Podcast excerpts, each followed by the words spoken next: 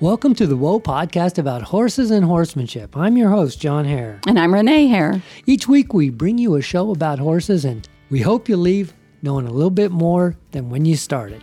On today's show, we have an old friend back on the podcast. Matt Sheridan of Tehachapi. Matt Sheridan is a trainer and clinician. He's been on the show. This is his third time. We've actually got a three-peat. Imagine that. Who knew? Matt's going to be at the Norco Horse Affair in Norco, California in October.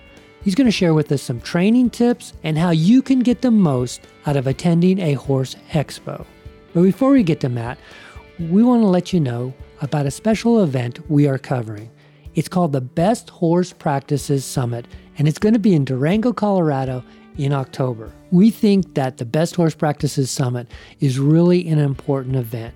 One of the main tenets about the Best Horse Practices Summit is how to improve communication with your horse. That's really important to do, Renee. It is. I've always said I love to ride, but I have no idea how to tell my horse what I'd like him to do. You know, and it, it kind of reminds me, I'm going to tell another story. I'm oh, gonna- boy. it reminds me of when we, we love his stories. It reminds me of when we went to Costa Rica on an 11 day trip back in uh, 1988. It was uh, one of our last big vacations, I think. yeah. And before the trip, I had had a couple of years of, of high school Spanish, As had I. and I was very into uh, listening to cassette tapes. So I got a couple of Spanish speaking, you know, learn how to speak Spanish. And Renee, they weren't very good in 1988. I hear they're much better now. But I practiced and I practiced and I practiced. And we're in Costa Rica and we want to make reservations at a hotel that's on the beach. So I call the guy up. On the phone, so no face to face. no face to face. And I'm talking to him. And of course, I know most of the things that I want to tell him. A lot of the stuff I know in Spanish, which I'm proceeding to do. But every once in a while, when I would run into a word that I didn't know, You'd speak English. I'd speak English. And this conversation went on. We were almost done. We were, we were. I thought I was doing a Thought you were fantastic getting job, there, huh? right? Only I, I think it came down to quibbling about a room rate of $14 a night. I just wanted to make sure I had the right amount, to be honest with you. and I, I couldn't believe it was only $14. At, the, at one point in the conversation, he says, Senor, if you're going to speak Spanish, speak Spanish. If you're going to speak English, speak English. And when I'm trying to communicate with my horse, there are times when I swear he looks back at me and he says, if you're going to speak horse, speak horse. If you're going to speak human, speak human. But give me something that I can consistently understand. right. And I think that that's part of what's going to be going on in Durango. And it, it's, Renee, is really what I'm looking forward to learning most about. Exactly. Me as well. And darn it all, if these if the Norco event and the Best Horse Practices Summit do not overlap. Right. Son yes. of a gun. So there are, they do overlap. We'll be at the Norco Horse Affair on Friday. Then we travel to Durango for the the Horse Summit, which is Sunday, Monday, and Tuesday. Right. So what, that's going to be a big weekend for us. It is. hmm a big horsey weekend. As we record this a few weeks before it airs, there are still tickets available. And if you're interested, you can check out besthorsepractices.com. Don't worry, I'll have the links in the show notes at whoapodcast.com. And now on to Matt. It was a very fun conversation with Matt Sheridan, who's going to give us some training tips and talk about his presentation at the Norco Horse Affair. So we're speaking with Matt Sheridan today uh, from his home in Sand Canyon, Tehachapi. Welcome to the Whoa Podcast, Matt. Good to see you, John and Renee. You're going to be at the Norco Horse Affair in October in Norco, California, doing a training clinic. Can you tell us a little bit about that? Yes, really excited about this. This is a grassroots effort by the Thrifty Horse down there in Norco. They were looking for trainers and clinicians to come in and do presentations, and I threw my hat in the ring, and amazingly, they accepted me, uh, which is always wonderful. With that, basically, they asked for uh, people to tell them what they wanted to present on, give you topics, basically, and then they asked for the trainers or clinicians that are coming in to not make this a canned performance. So a lot of times when we do a bigger expo, say, I'll just leave the names out of, of some of the bigger ones that we might do. But when we do some of these bigger expos, they want you to come in and, and kind of thrill the crowd a little bit. It's supposed to have that entertainment factor. You're kind of coming in with your program, and it's going to be a canned performance as far as everything's sort of a, a known on some level. With this, they asked that we make it more of a training opportunity to actually teach people that people could walk away with some good information. Of course, with, with every expo I do or every clinic or whatever, my goal is always to teach people. So I don't try to do a canned performance. It, it may appear that way a little bit sometimes, but it's it's just whatever I show up with, whatever horse I'm riding that day, and however my horse is feeling, and however the people I'm riding with are feeling. And so you're going to have some get. people riding with you. Too. Yes. So I anticipate uh, three riders with me right now. Okay. They are students of mine, but the only reason we did that instead of taking people that we just don't know is that we need people that are familiar with my program. They don't need to be, bring perfect horses, but they do need to understand some of the concepts so that we don't spend a lot of time on those concepts and kind of lose the audience there. Because one of the biggest things about the horse expo is you want to keep it moving because everybody's trying to find the solution to their horse problem there. And if you're going over some of the basic stuff, they'll tune out quite quickly. Right. So essentially, what I don't want to do is I don't want to spend an hour going over my basic five right. maneuvers that I do, and maybe we don't even get through all five because the horse or the rider's just not there. This way, I can I can address those things, um, demonstrate yes. them, move on. right, right, and and hopefully we'll be able to answer some questions while we're doing that. Mm-hmm. So uh, when a horse isn't doing it correctly, we can kind of point that out and say how I would go about correcting that that issue. But mm-hmm. it's not a situation where we're just so hyper focused on getting it perfect that we lose the crowd. It's kind of a border collies versus Queensland heelers moment. um, I don't know if you've heard that analogy before. no, the, the border collie will sit there and watch all day and, and just waiting to see if anything happens or moves, and they're happy if, if nothing happens or if everything happens. The Queensland Heeler's just waiting for blood. Uh, so, yeah honestly, I think a lot of people go to expos for that reason. for blood. yeah, you wait for the blood. You wait for the big accident to happen or the big wowie moment. Uh-huh. Um, They're always but, very exciting. Oh yeah, oh yeah. yeah. Have you worked in the uh, George Ingalls arena before? Not as a rider or competitor. I did do some work with the Mustang Heritage Foundation several years ago. Uh, helped them put on one of their shows down there and was assisting in the background with the judging and with uh, getting people where they needed to be for that competition. Very cool. Are you going to be presenting more than one day? That is my hope. Um, they don't kick you out after the first day, is that right? Yeah, get in your truck and trailer and go home now. Uh, the, Done with you. right. The plan is at this point, as I understand it, would be uh, I'm going to take people through the progression of the bridle horse. So we're going to go all the way back to the foundation starting in the snaffle bit in Hackamore. So that'll be day one and, and whatever time they allot me to do this in. And for that portion, what I will do is take people through kind of correct usage of both pieces of equipment, but also go through my, my five steps of better body control. Okay. So pretty simple in theory. Uh, application will be its own thing once we get there and see how things are going. Then day two, we'll take that progression from snaffle bit and hackamore, moving to the two rein and bridle. And as part of that, because I recognize that not all people are going to do traditional horsemanship and, and take a horse through the two rein and bridle parts of training is to go ahead and say, okay, what are we doing with the progressive horsemanship movement and some of the progressive pieces of equipment that are used, the, the loose shank bits, different types of mouthpieces, things like that.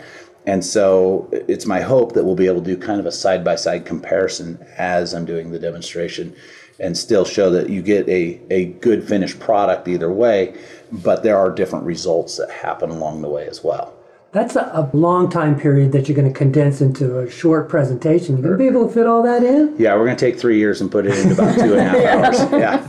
But so many people would really like to do that that it would be it would be pretty fascinating to see right it. and that's my hope is we're seeing right now a, a huge resurgence in the hackamore work um, i know you've seen that john and you, mm-hmm. you even went through that with with scratch and then also we're seeing a lot of people that want to ride in the bridle uh, not necessarily a traditional spade bit bridle but they want to ride in a bit that has some kind of ported mouthpiece and they're riding with romal reins typically but so often, especially as a judge, I'm not seeing people using these pieces of equipment correctly.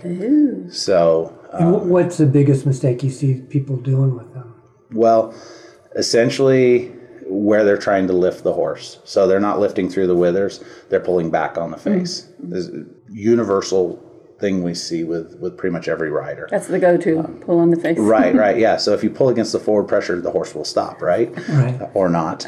Um, but teaching people how to get that horse to lift through their withers and soften in the bridle, hackamore, snaffle bit, whatever piece of equipment we're using. Mm-hmm. With that is also hand position. If we're lifting through the withers, our hand position has to be in the correct place. And it's it's kind of neat. It's for me it's been a real journey of of learning things that I knew and grew up with, but at the same time had abandoned at some time mm-hmm. in my life. Just as you get into more performance horsemanship, sometimes you step away from things you know, and then coming full circle back to it, and then taking it to the next level and studying some of the masters and some of the old guys that had had done this and were considered the greats. And, and really understanding what it was they were doing when they made a bridle horse. The why and the how and Right. Mm-hmm. Yeah. Not o- and not only that, but adapting what they did to our modern horses. The horses we ride today are not the horses that were ridden 40 and 50 years ago. So the the level the level of elevation through the neck and withers on a horse now is so much different from what we had 40 and 50 years ago. So we have to take that into account. That affects what kind of mouthpieces we can use on the horses. It affects how we use our leverage on the horses, uh, what we can expect for lift through the withers, lift through the shoulders, uh, engagement in the hindquarters. All these things are impacting our modern horses, and, and a lot of people don't take that into consideration. Do you think people spend enough time on the two rein as well too? Oh no, Yeah, the- even even I'm guilty. so, be done with this. well, it, it- and it's not so much a let's be done. It's people are not patient now. Yeah. you know, there's no patience left, well, they want to go to a futurity when the horse is two or three, or yeah. three. Yeah. yeah and and i think the the thing is this is that the whole principle of of the hackamore if truly understood we can spend a full year in the hackamore mm-hmm. accomplishing a great deal me personally i'll end up bouncing back and forth somewhat between the snaffle bit and hackamore especially on my three year olds depending on kind of what we're trying to accomplish so i'm a weird mix of the old and the new because i recognize what we're trying to do with with these modern horses and, and some of the modern things that we put on our horses as far as performance goes, but at the same time recognizing the value of tradition and how it really impacts our progression and our training with our horses. So it's it's a weird marriage, but um, I'm working. You're making to- it work. I'm working really hard to make it work. Yeah, divorce sounds- is not in sight. It sounds like it's going to be a great presentation. And one of the things I, I wanted to touch on, because you do these types of presentations, is how can an attendee get the, the most out of attending one of these clinics? The key is, first of all, show up on time to the, the demonstration. Don't miss that introduction.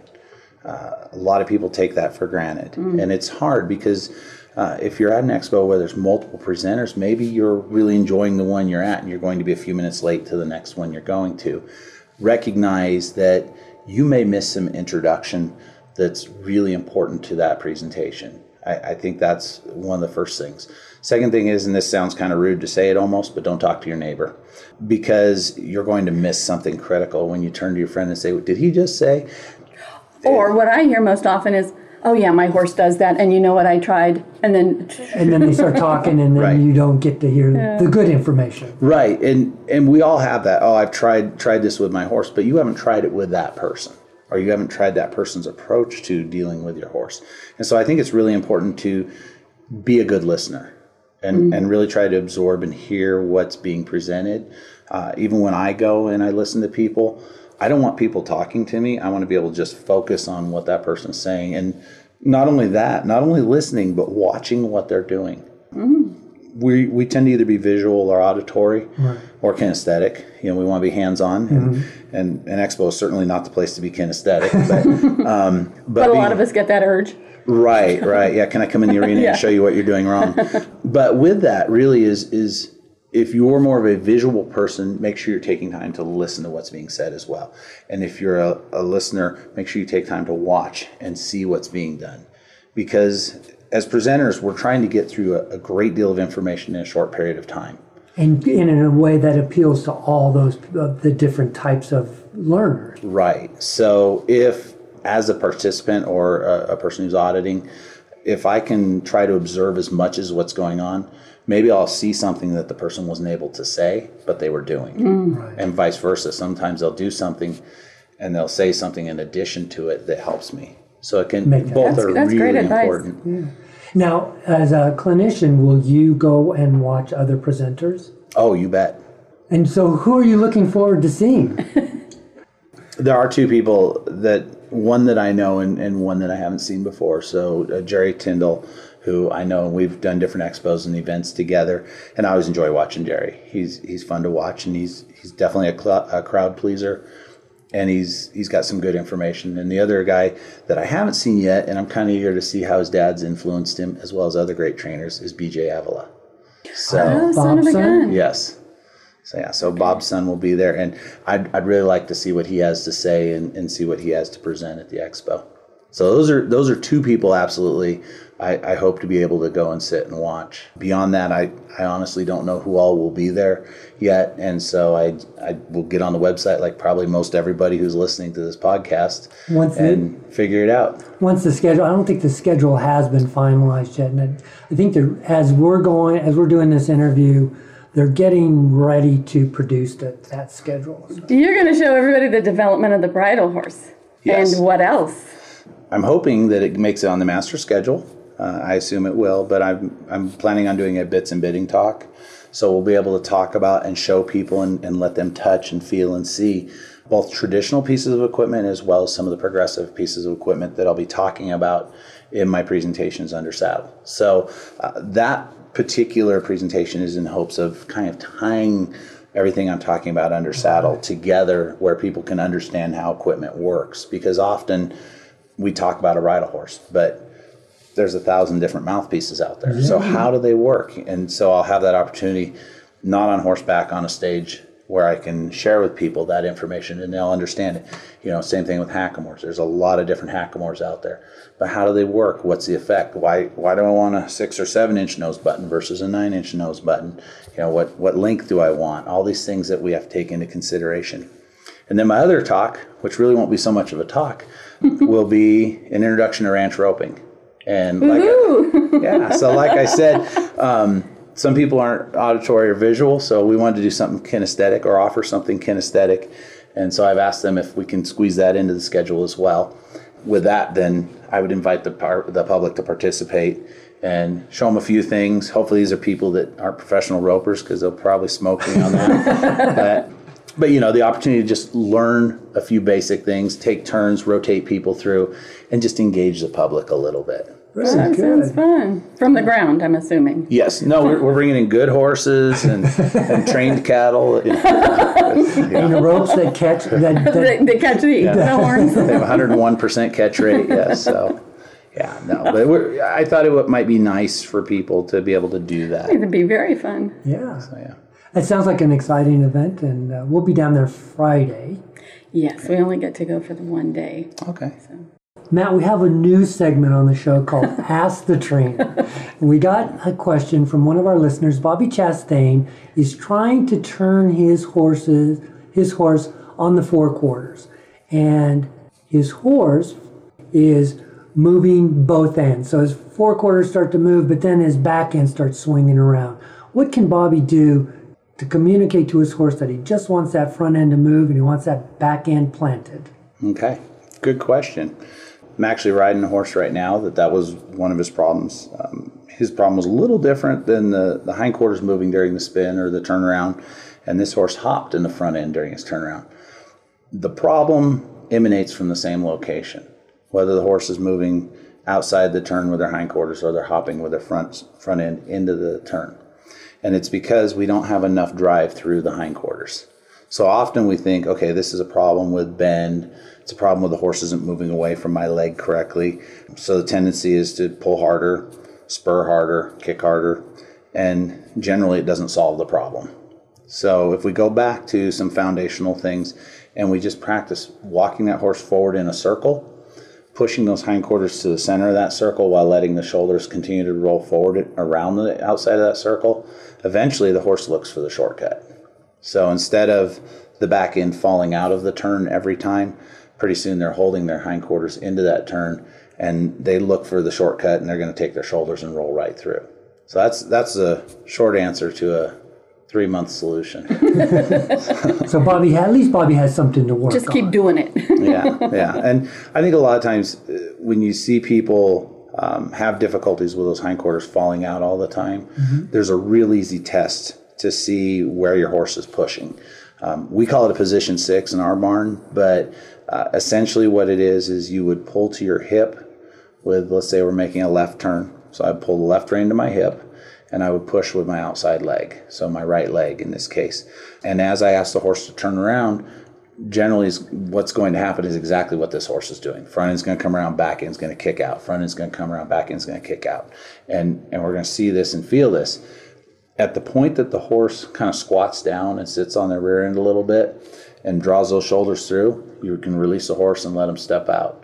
This will help sometimes with a horse that's exceptionally difficult it acts a little bit as a shortcut for the riders, but it's it's not a bad shortcut. You're jumping ahead a few steps of what I would typically do in order with a horse, but it can benefit the horse and rider to do that. And the riders often will feel it because they can feel the back end falling out. Mm-hmm. And then when that horse kind of stands up and s- sets over his hips and comes around, you can feel that as well. Now we're not looking for a big turnaround at that point. Right. I think that's the key. You're you're not going to spin a horse. Um, you're just asking that horse to stop moving the rear end and step the, the forequarters through the turn. You want them to have that concept first before you start. Correct. Right. Then, essentially, after that, I, I will take that horse back. If, let's say, I had a really tough case, I would take that horse back and then I would just push him in that circle. We were talking about maybe about a five foot circle and just start pushing his hips into the center of the circle and allowing those shoulders to roll through when the horse releases with his shoulders. So we, we actually create a turnaround from the hindquarters, not from the forequarters. That's a great horsemanship tip. Hope that helps you, Bobby. Matt, you do a lot of ranch trail clinics, and you're even a judge in, in some trail trials. I think you did one yesterday at the uh, Backcountry Horseman event. Tell us a little bit about what you see in the trail trials as far as horsemanship goes. No, you bet. So I think the the big thing I focus on at any trail clinic, um, show, competition, what have you, is um, there are three things we look at coming up to any obstacle. And this is this is really basic horsemanship. Is we look at entry, execution, and exit. So on a scorecard, sometimes people see three E's on their scorecard from me, and it can either be a really good score with three E's or it can be a really bad score with three E's. And you know that either in either case, either your your entry, ex, uh, entry execution, and exit were excellent, or they lacked some um, quality. Pizzazz. yeah. Basically, when we look at entry, entry really sets up execution. The way my horse comes into an obstacle, are they soft? Are they straight coming into that obstacle? Provided it's an obstacle we can come in straight at. What's our rate of speed and cadence coming into that obstacle? Then the execution is basically were they centered? Were they correct? Again, did they maintain cadence? Were footfalls where they needed to be? And then exit will usually turn out pretty well if the first two are in good shape, generally speaking. Where exit can sometimes be affected is people will come off of the obstacle and there's a tendency to set up for the next obstacle if it's if it's an obstacle that's right on top of the previous obstacle. Right. And you really need to focus on exiting the first obstacle, getting the horse clear of it, and then setting them up for the next obstacle. When you're setting up for your next obstacle, and and you've just exited, that's a lot of exits and obstacles, isn't it? Yeah. Guys, learn to say that a different way. um, basically, coming coming out as you exit, if you're you're setting up ahead of time, your horse may not clear the, the obstacle they just left. So we can get uh, ticks. Um, horse could end up kind of at a bad angle. Uh, they can shortcut a turn that they needed to make. So these are all things that play into the exit. But generally speaking, exits go really well when the first two E's are working correctly. Was there one obstacle you saw yesterday that people were struggling with? I think we well we had a combination of obstacles that were fairly close together, and I think that was the one that threw people off the most. Uh, as far as getting the horses to do each obstacle, there was no issue. So we had a bridge to a ditch to a water obstacle. Coming into the bridge, generally the riders were okay. Horses may not have been centered always, but generally speaking, horse was centered, came through that fine. But as soon as they exited the bridge, they were already setting up for the ditch, and so they were they were throwing hindquarters out of position or shoulders were not quite right. Right. So then they hit the ditch. Now again, the entry is not quite right, so the execution's a mm. little off. And as they exited the ditch, now they're planning for that water box. So they would cut their corner on their their exit from the ditch every time, which again affected their score. And then, of course, the water box probably being the most challenging for most riders. They would come up, and the entry, as far as the approach, was fine. But then when the horse refused, which probably is one of the more common obstacles you'll see horses refuse Right. at, uh, most were trying to ride through the forequarters and not through the hindquarters. And, and just like that turnaround we were talking about, when we don't ride through the hindquarters, we end up managing our reins way too much. And we end up doing a lot of kicking and pulling that is usually unnecessary and really hurts your score. As a judge, when you walk through, are you showing people that entry and exit? Because I've done a couple walkthroughs on trail trials, and they just kind of, okay, you just go through that gate over there, and then you come around that cone, and It, it really depends on the event you're at. Some events are geared towards where the judge doesn't tell you anything. They literally just walk you through, okay, you're going to be on the left lead as you approach this obstacle, right lead coming out. I mean, they're just telling you what it says on the sheet of paper. Right. And the expectation is, is that you know what the judge wants. Other obstacles, they may actually take the time to kind of set things up, but again, n- not super specific. Just this is your bridge. You're, you're going to want to go kind of A to B Right. on your, your approach and your exit there, and then on to your next obstacle. But they're not going to give you a lot of detail. And then there's the third that I've encountered, which they give you options and they leave everything wide open, which to me is the most difficult to judge, especially when you have a multi judge show, because now as a competitor, you don't know what's really expected. Yes. You're guessing. And I and I think when I've competed in those kinds of competitions, those are the most frustrating because I can place first under one judge and second or third under another judge, and it it's because the standard is not consistent. So when I judge, especially with multiple judges, um, I prefer to have a judges meeting where we try to be consistent about how we're judging. what you're looking for. And and if we all agree that we're going to be vague, then we're all going to be vague, you know, and it's going to affect how I score. Uh, I would prefer that we're always specific, and and that means sometimes even when you have these shows where where it is vague, there, there's disagreement amongst the judges. And, and we have to sort that out before we go out there and, and judge the riders.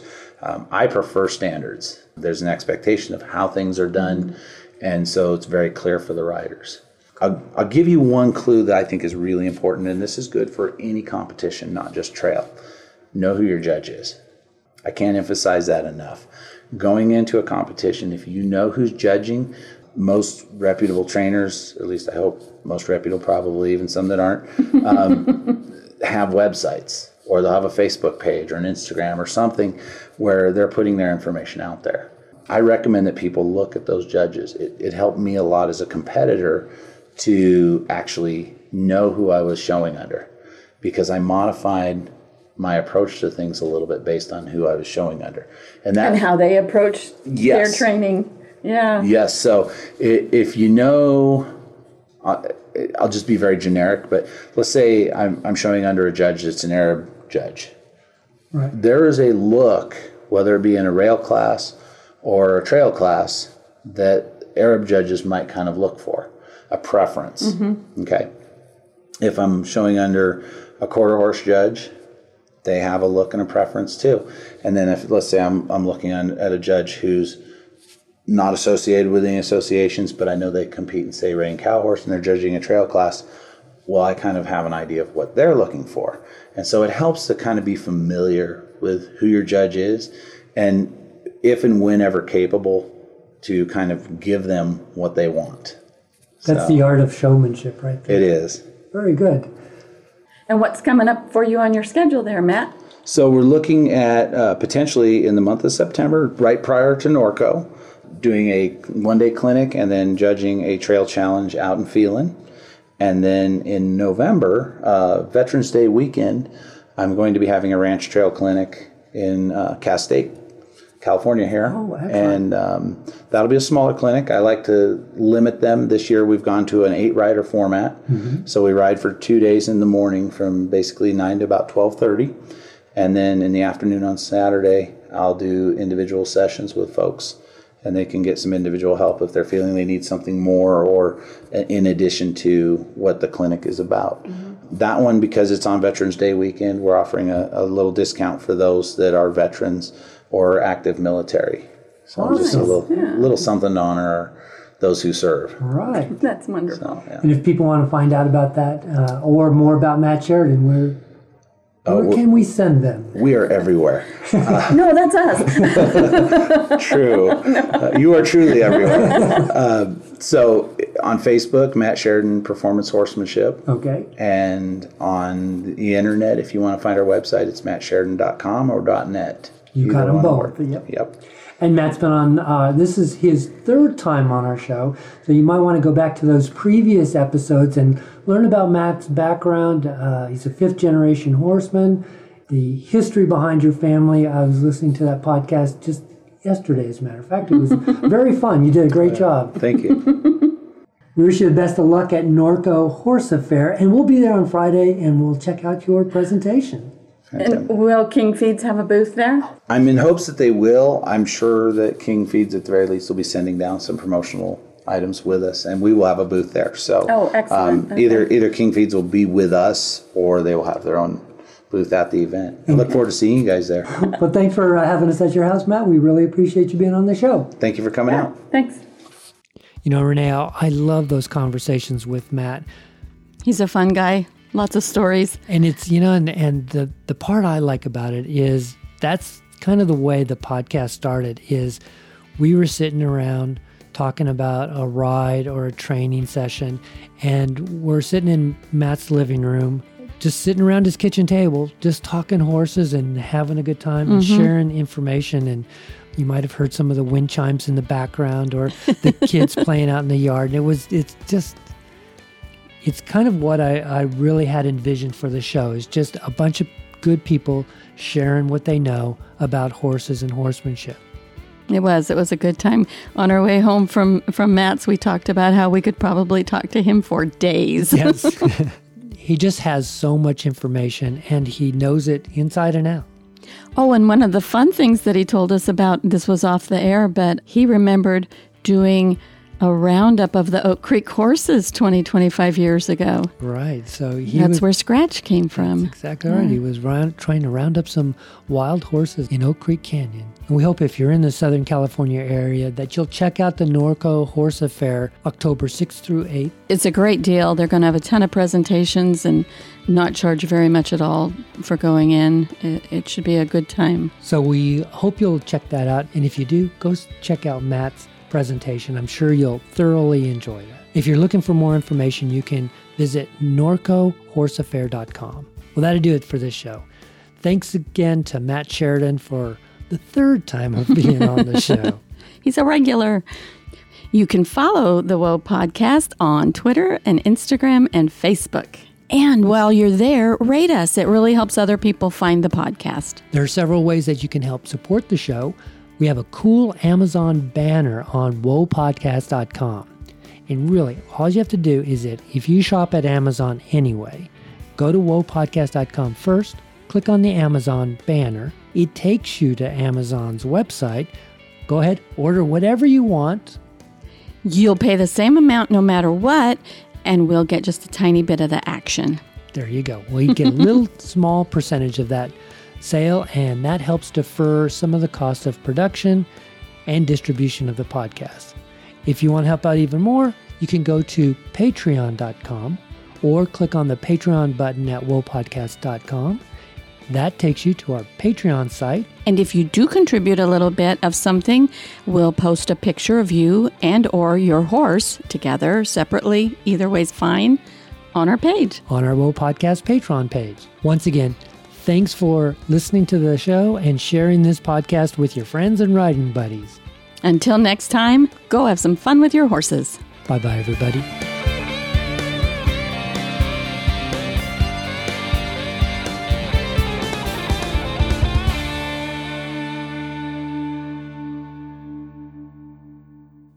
So as we, man, I just can't talk. As we were, why do, couldn't I just pick something I could do? Nothing. Training wild horses. Yeah.